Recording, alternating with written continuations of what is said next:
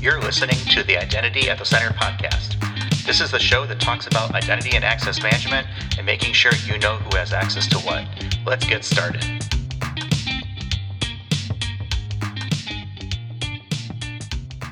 Welcome to the Identity at the Center podcast. I'm Jeff, and that's Jim. Hey, Jim. Hey, Jeff. How's it going? I'm good. How about you? Good, man. It's uh, it's 2021. We're still one of the top IAM podcasts in the world, which that's impressive stuff right there. and uh, these are interesting times in our home country, the United States. Wouldn't you say? I would say so. There's been uh, a little bit of news recently in uh, the U.S. Uh, for unfortunate reasons, but um, you know, this is not a political show, so we will try to steer clear of any potential uh, landmines. am as a bipartisan topic. How about that? I'm still optimistic about 2021, hopefully being better than 2020. I'm hoping to be able to, um, you know, hit the road again and do a little bit of travel by the end of the year and and see and meet many of our listeners out at uh, IAM conferences. Yeah, that's definitely the thing I, I think I miss the most is at this point, I'm ready to get back out on the road. Once it's safe, once, you know, vaccinations and stuff like that have have reached some sort of um, you know whatever metric is to make it make it safe for folks. But yeah uh, i you know i've been home since march. My my google maps timeline is the saddest thing that i think i've ever seen in my entire life it's like for the month of december you only went five miles away from your house so not not the most exciting uh, of uh, of uh, you know travel things, but uh, it is what it is. Uh, I'm sure it'll pick back up. Like I said, I think I think it'll be towards the end of the year, kind of like what you're thinking, but uh, we'll see how it goes. Absolutely. So we're going to learn about uh, a certain organization in the identity space that we've been looking to have on for a while. Um, we probably shift to identity talk because I don't think anyone wants to hear about our vacation and and our travel plans, et cetera. Uh, so let's talk about women and identity. Uh, it's an organization that's been around for a little while. And to help us with that conversation, we've got one of the leaders of the organization. It's Kay Chopard. She's a U.S. ambassador and a variety of other titles, as we've been just talking with her, uh, that she's helping out with from that organization. So, welcome to the show, Kay. Thank you. Thanks for inviting me. I'm excited to be here and talk with you both. Well, you came highly recommended from a couple of folks that we've had on the past, people like Nishant Kaushik and um, Ian Glazer, and you know we're excited to have you on the show. I'm I'm also excited because we may or may not get a audio appearance from Piper the cat.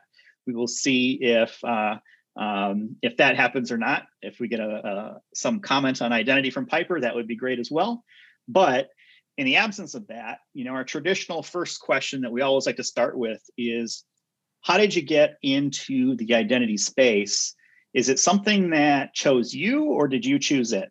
You know, it's a great question. Um, and so it, it it chose me. Um, it was not something I was looking for, and I was doing something so completely different. So I um I think I I have told you before I'm an attorney by training and I started out in you know doing the traditional practice of law things and then I moved into um, in the nonprofit world actually and I was managing national nonprofit memberships and someone um, actually in the identity field who I had met in other circumstances um, recruited me to help uh, create the first sort of nonprofit public private partnership with NIST, National Institute for Standards and Technology.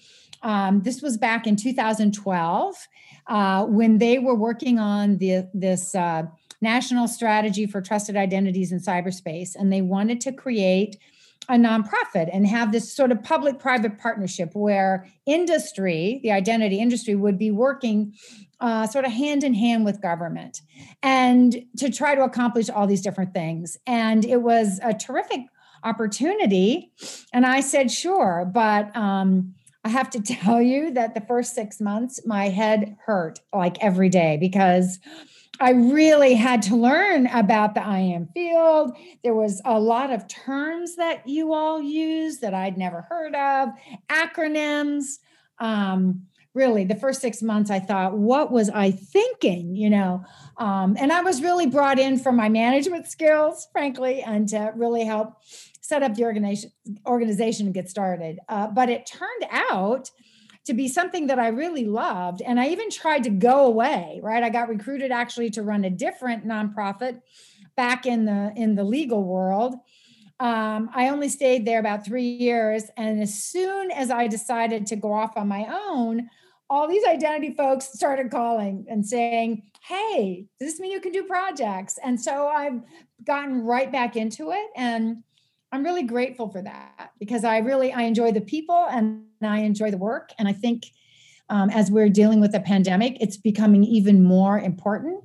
Um, so it's an exciting place to be. Okay, I have to say that uh, it comes to mind. You might be the only attorney that I've met within the identity management field. You're certainly the first that we've had on the podcast before, and I think that probably gives you a unique perspective I'm not I'm not sure if that uh, triggers any thoughts that you would have in terms of what is that unique perspective, or is it just kind of the framework and that you're given as a as a law student to to how to approach problems? But um, what makes it different? Do you think that that you bring to this identity field? Um, well, I think that a lot of what I bring to it, and, and I wouldn't attribute anything I learned in law school at all to this, but I think that a lot of what I bring to this is that um, in many ways I have a practical point of view, but I'm very, um, I see the legal policy that is often involved in things that people don't think about. And I often, I'm often a broker, if you will, between uh, people who are using the IAM uh, technology, need it, have to have it, but a lot of times they just want to delegate and they'll say um, you know, I just finished a project with a prosecutor's office and they just wanted their IT people to make decisions. But you can't do that because how you structure whatever kind of identity, authentication, all these things, there's a policy reason for why you do the things the way you do. Um, and a lot of it is grounded in some very important legal policies and legal principles. And a lot of times people don't understand that. Um, you know, I do a lot of work, for example, uh, in the legal community around digital evidence.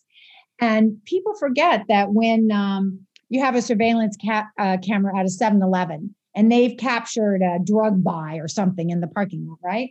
Well, the innocent bystanders that are captured by the camera have their own privacy rights not just the people who are you know involved in illegal activity. And i think a lot of times we don't realize that that's not an it decision what you do with that right? Um, so if i'm a mom and my kids are in my mini- minivan eating a slushy and they don't know about this you know they don't want their images splashed all over the internet in the name of transparency. Um, so there's a lot of things that people have to think through. That's a very simplistic example, but um, so I think that that's kind of what I bring to it. I see a lot of the policy implications that I have concern that people don't always pay enough attention to. Oh, that's that that's a, a great perspective. So one thing I'd like to maybe shift to is talking about women and identity. One thing I love is that they you know the concept is kind of baked into the name women and identity but maybe you can tell us a little bit more. What is the organization all about? Maybe tell us a little bit about the history of the organization and kind of the mission. Well I, I certainly think that the leadership the impetus for this came from women who work in in this industry right? And i think that's happened a few years ago. People were talking about it and they kind of said why not? Um, so actually although there's a big us presence people like me um, this actually started as a nonprofit um, based in the UK. So that's currently where sort of our headquarters, if you will, are. It's um, it's a hundred percent volunteer organization. So there's no staff at this point. There's not people who are paid. I'm a volunteer, uh, so I you know I have a day job, but I I'm very passionate about women and identity. So I devote time to it, um, and that's and that's really everyone that's involved. And you know, the vision for the organization is that uh, identity that's for everyone should be created by everyone and and really pushing um, that diversity. I mean we talk obviously w- about women in particular but that really expands you know to people of color and to people of different uh, sexual preference and gender and you know just all these different things. Disabilities that's another one that we've started to see. Um, just really saying we need to be more representative in the IAM world and we're we haven't done that enough. Um, and now that said um, i think the other thing that is really unique and I think sort of special about women and identity is that the membership is also very diverse, right? So it's not just women, there are lots of men who belong. Um, and I am amazed at the commitment of some of the men in the organization who really see diversity as critical to um, how we work, how our companies are organized, um, our work teams, and all that kind of thing, but also the products that are being developed to be really useful to our clients, it's really important that we have that diversity in creating the things that we do. So, I don't know, does that offer any? That no, that's perfect. And I have a follow up question, if I could, is um, you know, like the Identity at the Center podcast, it's a global organization. I, I, I kind of say that in a joking way, but you know, two thirds of our audience is based in the U.S. and a whole one third is outside of the U.S. And one of the things that we have to be really careful is since Jeff and I both live in the US, a lot of our our guests are US based, is not making it 100% of a US based focused podcast. And when I think about women and identity as a global organization, the question comes to mind that, you know, or, or the question would be, you know, are the challenges that women face in identity the same around the world?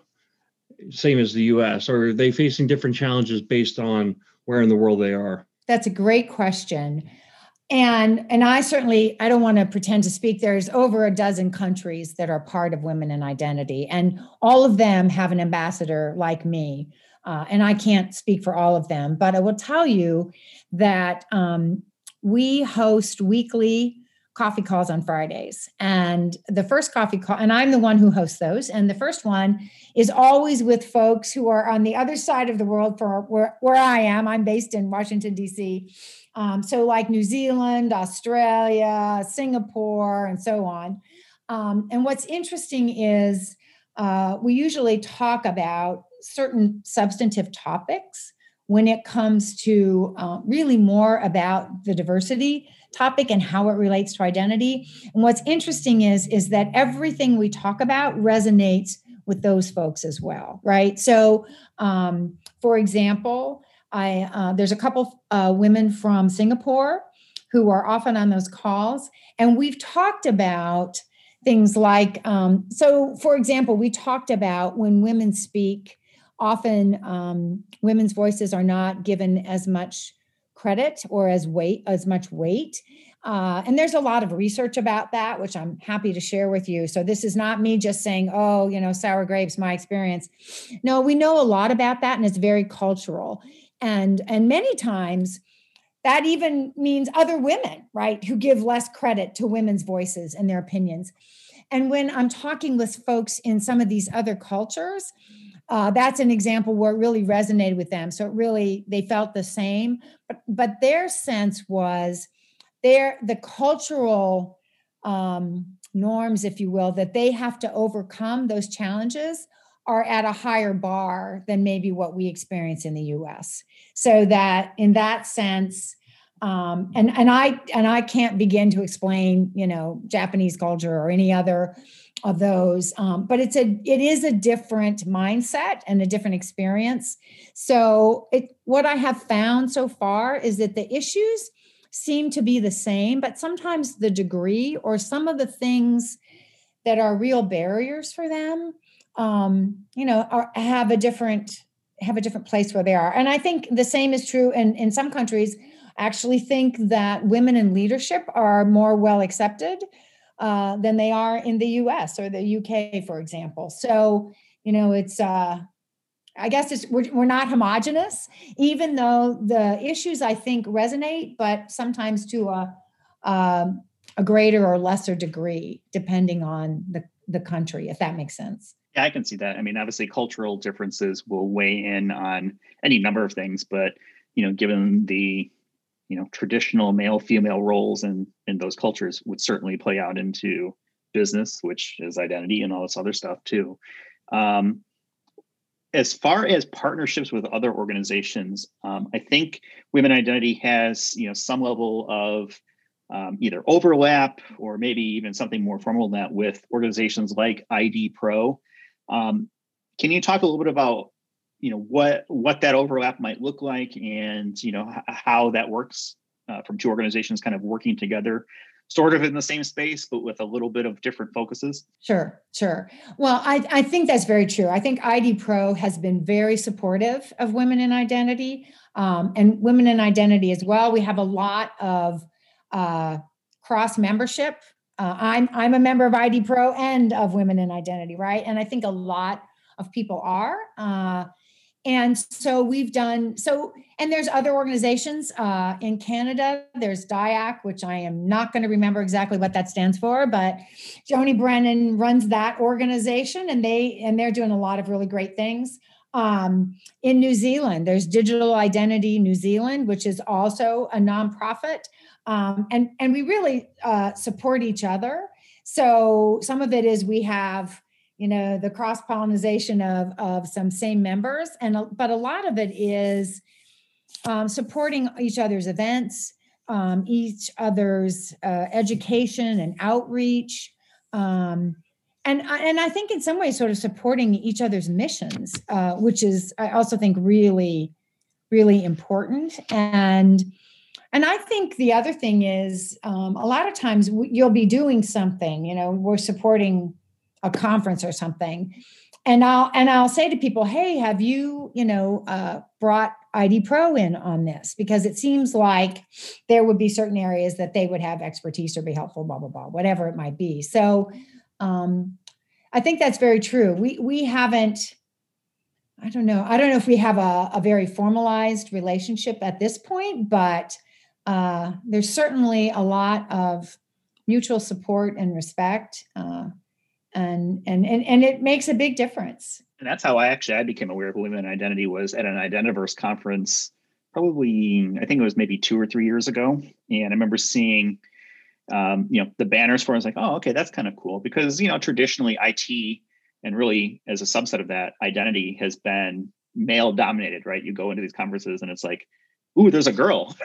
Right? And it was kind of like a rarity. And over the last few years it's you know, it's I've definitely noticed a much stronger trend for uh, you know more uh, you know not only diversity but inclusion for for some of the other folks.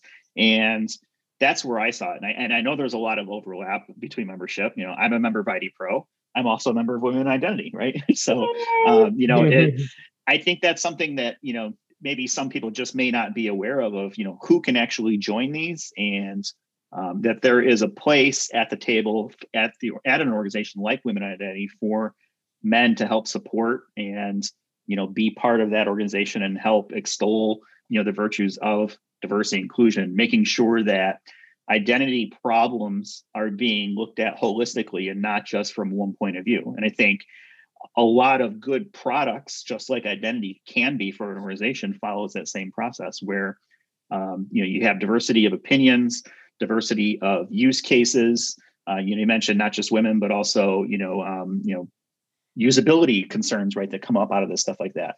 So I think it's important that when people who are in charge of identity for their organizations, you know, people that are listening, is that they understand that it is not a one size fits all, and that there are going to be different uh, viewpoints that can contribute to a much stronger product in the identity space. Whether that product is their identity program at their organization or an actual software or service, right? That's being developed, those sorts of things. So I always found that really interesting. And I think one of the things that is also helpful as part of this is, you know, the idea of mentoring and getting people out there uh, and and helping them be successful.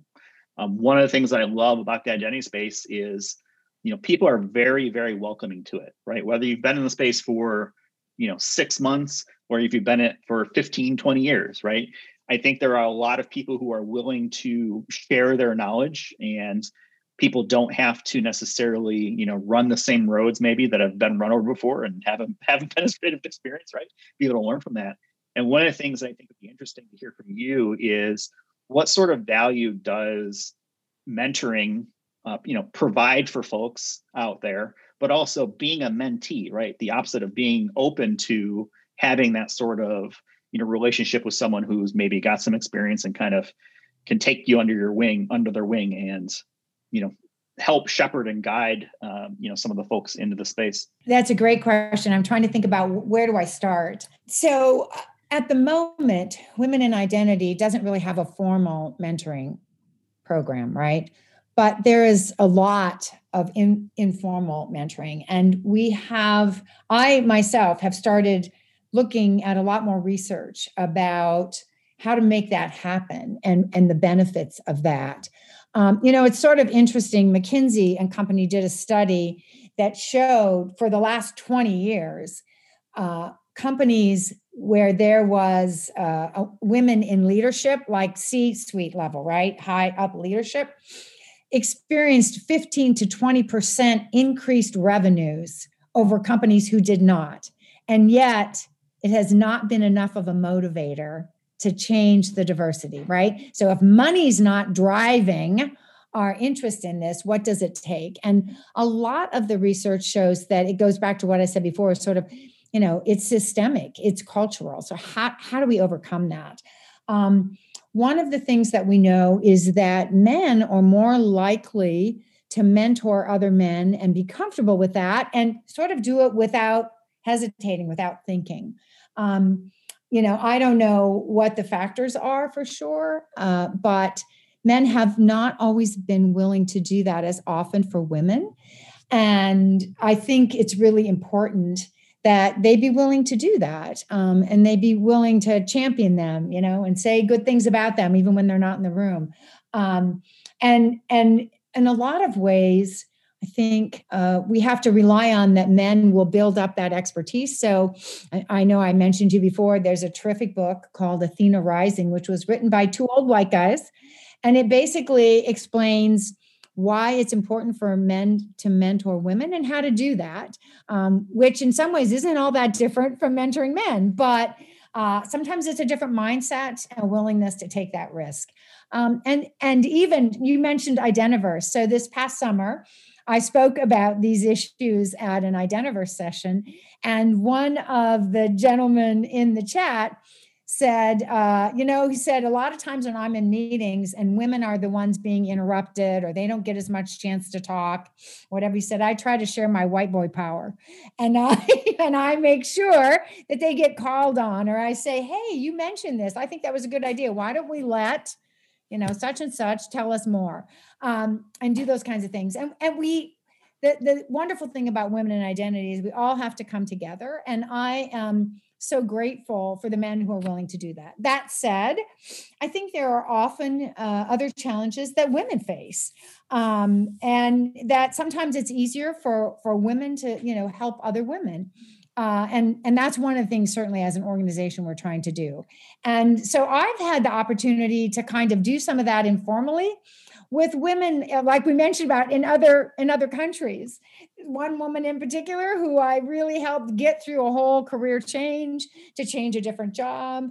Um, and some of that was about the support to say you don't have to be unhappy and there are other things out there and you can you know continue in the i am field you don't have to leave um, to go on and do other things and she's doing terrific and i'm thrilled for her so I think it's a real mix, but it it really is critical. And in some ways, although identity's been around for a long time, it in some ways it feels like a newer field. And maybe it's because there's so much emphasis now, especially with the pandemic, um, that really I, I encourage people who may not have thought about this as a career that it really i mean it's a legitimate career choice and you should make it you should make that choice um, for so many different reasons so did I answer the question? No, it was a great, great answer. You know, and I find it so interesting because you we've talked a few times now, and um, you mentioned that piece about men mentoring women, and it's really something that I've I've chewed on a lot,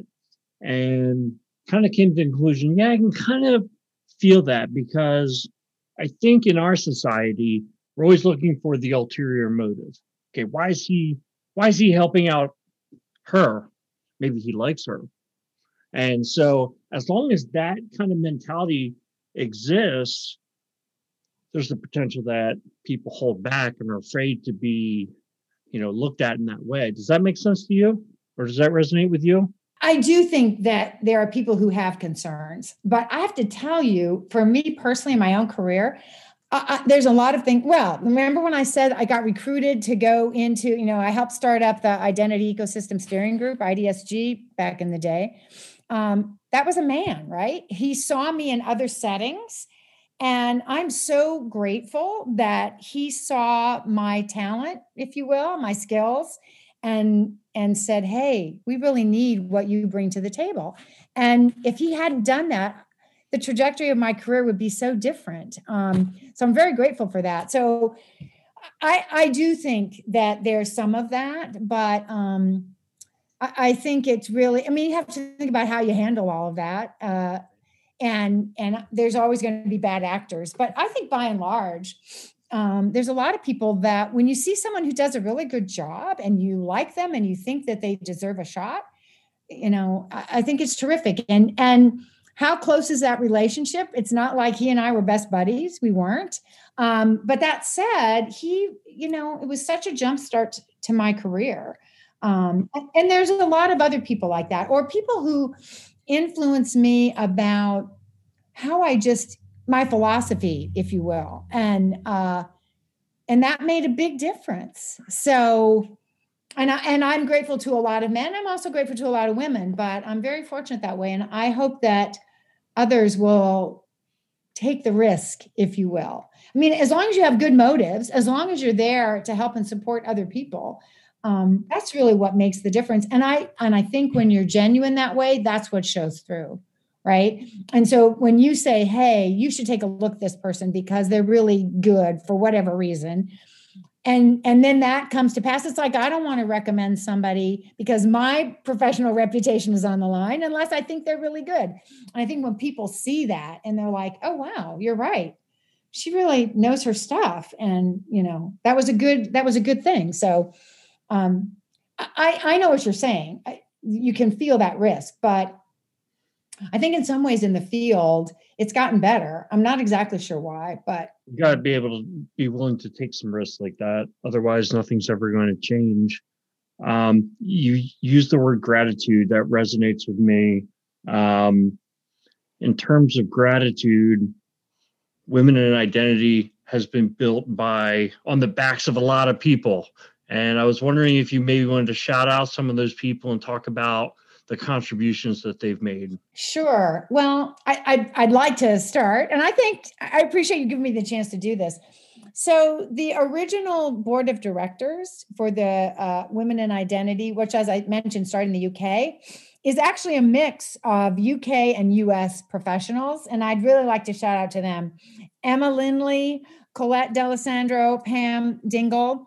Those three women, like, sort of built this. They took something that was talked about and made it real. So I really give them a lot of credit. And Pam recruited me to be part of this. So, you know, I'm thrilled for that too. Um, but along with that, we have some other people that are members and have really made a difference. Like, uh, if I could shout out about some of the men who are members, um, Ian Glazer, uh, who I know that you all know, he's been fantastic. I've made him speak at all kinds of women and identity events and but he's really good at promoting us and working together, which uh, is fantastic. Nishant Kaushik, who I'm probably not saying his name right, but Nishant is on almost every Friday coffee call with me. Uh, and I just can't get over his commitment to diversity. Um, it's amazing and it's terrific. He's very thoughtful. Um, and he's just very supportive also. And and another uh, man who's been um, really helpful to me is uh, Andrew Weaver. Andrew is actually in New Zealand. I've learned a lot from their approach to diversity and to a lot of other issues. And he is another one. Uh, I had him and uh, Tamara Al Salim, who's the ambassador to New Zealand. They were on a panel for me at a conference that would have been in DC if we were meeting in person. Um, and he's the one who spoke up and said, Hey, women and identity is wonderful. Everyone on this call should join. So, uh, you know, it's nice when the men are saying, This is a worthwhile organization. So, I guess those would be the folks. I mean, um, Helen Chu in Singapore is terrific. I mentioned Tamara. Um, Melissa and Chanda Jackson and Nicole Landry, they're all up in Canada. They're also really helpful to me, as you can imagine. Uh, Canada and the US work together, all of the other leadership folks. So it's a great organization and it can be a lot of work when you're completely sustained by volunteers um, and there's no paid staff. So it's we have to all pitch in and support each other and and we really do that and like i said we're all in this together and uh, you see that in the entire organization and all the work we do. And i think it makes a big difference. And i'm like as you said i'm, I'm grateful i'm very grateful. You know sitting here listening while you were talking about you know all these great people that are in the space and and you know if you haven't if you haven't heard ian speak you know he was on actually on the show previous to this one. So go back and listen to that one if you missed it. Um but i you know i was sitting here thinking about mentor and mentee and some of the folks that, that at least that, that I've come into contact with. And I'll be honest, I'm a terrible mentee. I'm very individual. You know, I kind of like to learn things myself. And, you know, that's just me. But I like, you know, I don't mind being in that mentorship type role with other folks. And I'm thinking about the times when I've actually been a mentee and didn't even know it. And the most pivotal, pivotal, pivotal, that's not even a word, pivotal uh, mentors that I think that I've had at different points in my IM career were all women. You know, I'm thinking of my first job in the identity space. I was the first man on an all woman team building Lotus Notes IDs and RACF IDs. So, in the spirit of shout outs, I'm going to shout out Caroline and Kathy, right? They're the ones that really got me into the identity space, showed me the ropes. You know, whether they whether they liked it or not, you know, that's how that worked out.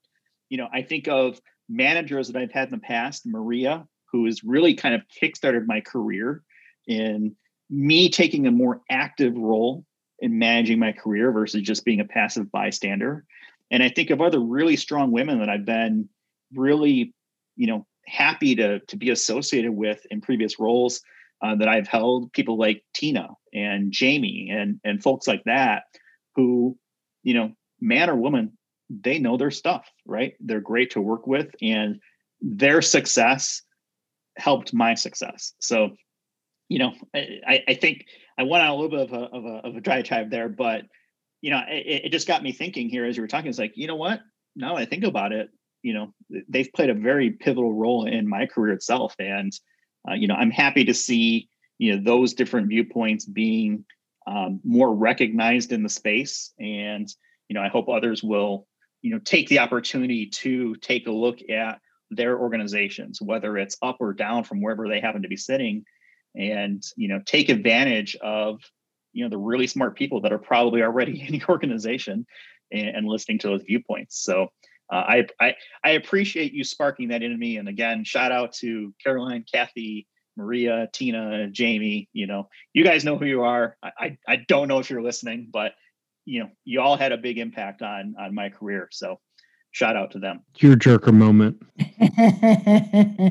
um, well, you've been super gracious with your time, and I want to make sure we respect that. You know, one of the things that we like to talk through also is, you know, how can people get better. As Jim likes to say, how do you sharpen the saw, right? What keeps you um, on top of, of your role within the identity space? You know, and it doesn't necessarily have to be identity based itself, right? It can be getting better at any facet of your professional career. Um, you mentioned a book uh, earlier, um, the uh, Athena Rising book, and, and we'll have links in our show notes to you know things that we talk about here, so people can easily reference it. Um, but are there other resources that you think uh, other people should check out to, to help them you know whether it's identity or diversity or you know women identity specifically? What i do to kind of sharpen the saw which is a good way to put it um, i'm a, i'm a little bit more deliberate about when i see webinars or uh, books or articles about especially for me about diversity whether it's race or gender or disability whatever it might be um, i actually try to be a little bit more, more, proactive and build time in my day to pay attention to read things um, to watch those webinars. Uh, even though nobody's paying me to do that uh, and you know that's kind of on my own time but i think it makes what happens is it makes me better in everything else that I do. So I, I tend, of late, I have done more around diversity, equity, and inclusion than I have around identity. Although I'm at lots of identity conferences and webinars and all that kind of thing. But I think I, am really sharpening the saw there. So uh, I may have mentioned to you before, I, I signed up uh, here in the US, the Big Ten law schools. I am an alum of one of those Big Ten law schools which is probably how I heard about it, did a whole series on race and the law, but it was really it's free and it was not really set up uh, as some kind of you know legal education. It really is an introduction about issues. And remember when I we talked about early in the podcast where I feel like a lot of times I'm looking at what are what are the policy issues? What are the legal implications? But what are the policy issues that come out of identity? And when you start to see, it's just a real awakening for me about areas that I hadn't even thought about. Um, and then I also have I have my own little reading list, and I and I read a lot of books um, that are specific. I mentioned Athena Rising. Another one when I talked about women's voices. There's a book uh, called uh, The Silent Sex um, and it's really about what are those cultural norms we have that we aren't even aware of um, that give less credibility to women's voices. And there's all kinds of science and research about so many of these areas and more than I've touched on here. Um, so uh, that's what I do. I, I read. I choose to not read the novel, but read the book that's a little more educational. And what I find is that for all of us, in a lot of ways, this is about becoming aware. Um, paying, you know, just sort of paying attention. In Athena Rising, it recommends that when you're, you're working with a group of people, you sort of take a step back and see who gets interrupted, who talks most of the time, whose ideas get taken over by others you know and and basically it says and if you watch you'll see that's all women Women are the ones that get interrupted. Women are the ones who don't get time to talk. Women are the ones whose ideas get taken over by others. I mean, and these are guys, you know. So it was, I hadn't thought about that. Um, and a lot of times we women, we, you know, we're doing some of this same thing to ourselves. So I, I think it's important to just keep educating yourself, to be aware, to read about or watch these webinars and think about, look for where does this apply in my own life? Um, because I think that's how we really make change. It's not by a checklist about our hiring procedures or anything else. It's really about what do we take and internalize? How do we grow? And we have to be committed to, I think, our own growth, to sharpening the saw, as you say. And to do that takes a little bit of effort, but I have been amazed at the ways that I feel like I've grown and how my knowledge has expanded. Um, you know, because of the research and the hard work of other people who were willing to share that. That word awareness, I think that sparks a good thing that that I think people really need to take into consideration, right? Being aware of your surroundings and how your actions affect up and down, but also people are watching, right? There's a lot of people who are looking at um, you know different people, whether it's in the organization or whatever it may be, and the way that you conduct yourself has an impact on people that you may not even be aware of. So you know take that into account when you know when when you're designing your identity programs when you're running the business you know of your identity whatever it may, maybe looks like um, you know take that into consideration. So i just had one thing i would like to say and it's really something that you said jeff that i think is so important. And that is that you can be a leader no matter what position you are in the company. You don't have to be an executive to be a leader. And I think your comment about other people are watching is very true. And the more that uh, you become aware and you embrace that diversity, that inclusion, um, you'll be a leader right where you are, even if you're an entry level person. So I just would encourage people that you don't have to wait till you've been at this for 10 years. You can start right now and people will pay attention. Uh, and I think Jeff's right about that. So I appreciate you raising that. Those are all good stuff. And I will definitely have this listed in the show notes. So the Big Ten series, Athena Rising, The Silent Sex, you know, maybe we'll even get a, a link to, uh, you know, Kay's Kay's big brain list of bibliography books, you know, whatever that looks like. Um, we'll try to include as much of that in the show notes as possible, as possible so people can check that out. Um, Kay, before we wrap things up, what's the best way for people to get in touch with you um, or you know check out women and identity? What's what's the uh, the best way for people to look into that? Well, I, I would suggest, um, you know, the Women and Identity website is a really great place to start. And and I encourage everyone, whoever you are and whatever position you're in, to sign up. I think it provides a lot of good educational background. It also gives you a really terrific network. Um, and it's very talking about it raises awareness, I think, in a lot of ways. Um, you will have to be approved, but that's mostly because we got spammed a lot in the beginning. So we realized we had to had to do that. But there's always, you know, I mentioned the coffee calls. Once you sign up, I would encourage everyone to join us for the coffee call. It's a half hour and you know sometimes and the topics are all over the place and you can introduce anything you want to talk about too. So it's a great group. Um, we have two calls to accommodate different parts of the of the globe. Um, there are uh, for reaching me i'm uh, i have a profile and i believe my uh, women and identity email is on there. Um, again that's my volunteer. I mean i have a day job and i have a, a separate email but for women in identity. It's just K at womeninidentity.org, not hard to find. Um, Women in Identity has a LinkedIn page, it has a Twitter. I'm also on Twitter and LinkedIn, and we, uh, you know, so we try to post and and uh, and and put a lot of information out on social media. For example, the coffee calls. Always on Twitter, you'll see what time it is, the link to get on, and what the topic is for that particular week. So with usually I I give them an article for people to you know spend two minutes to read about the topic.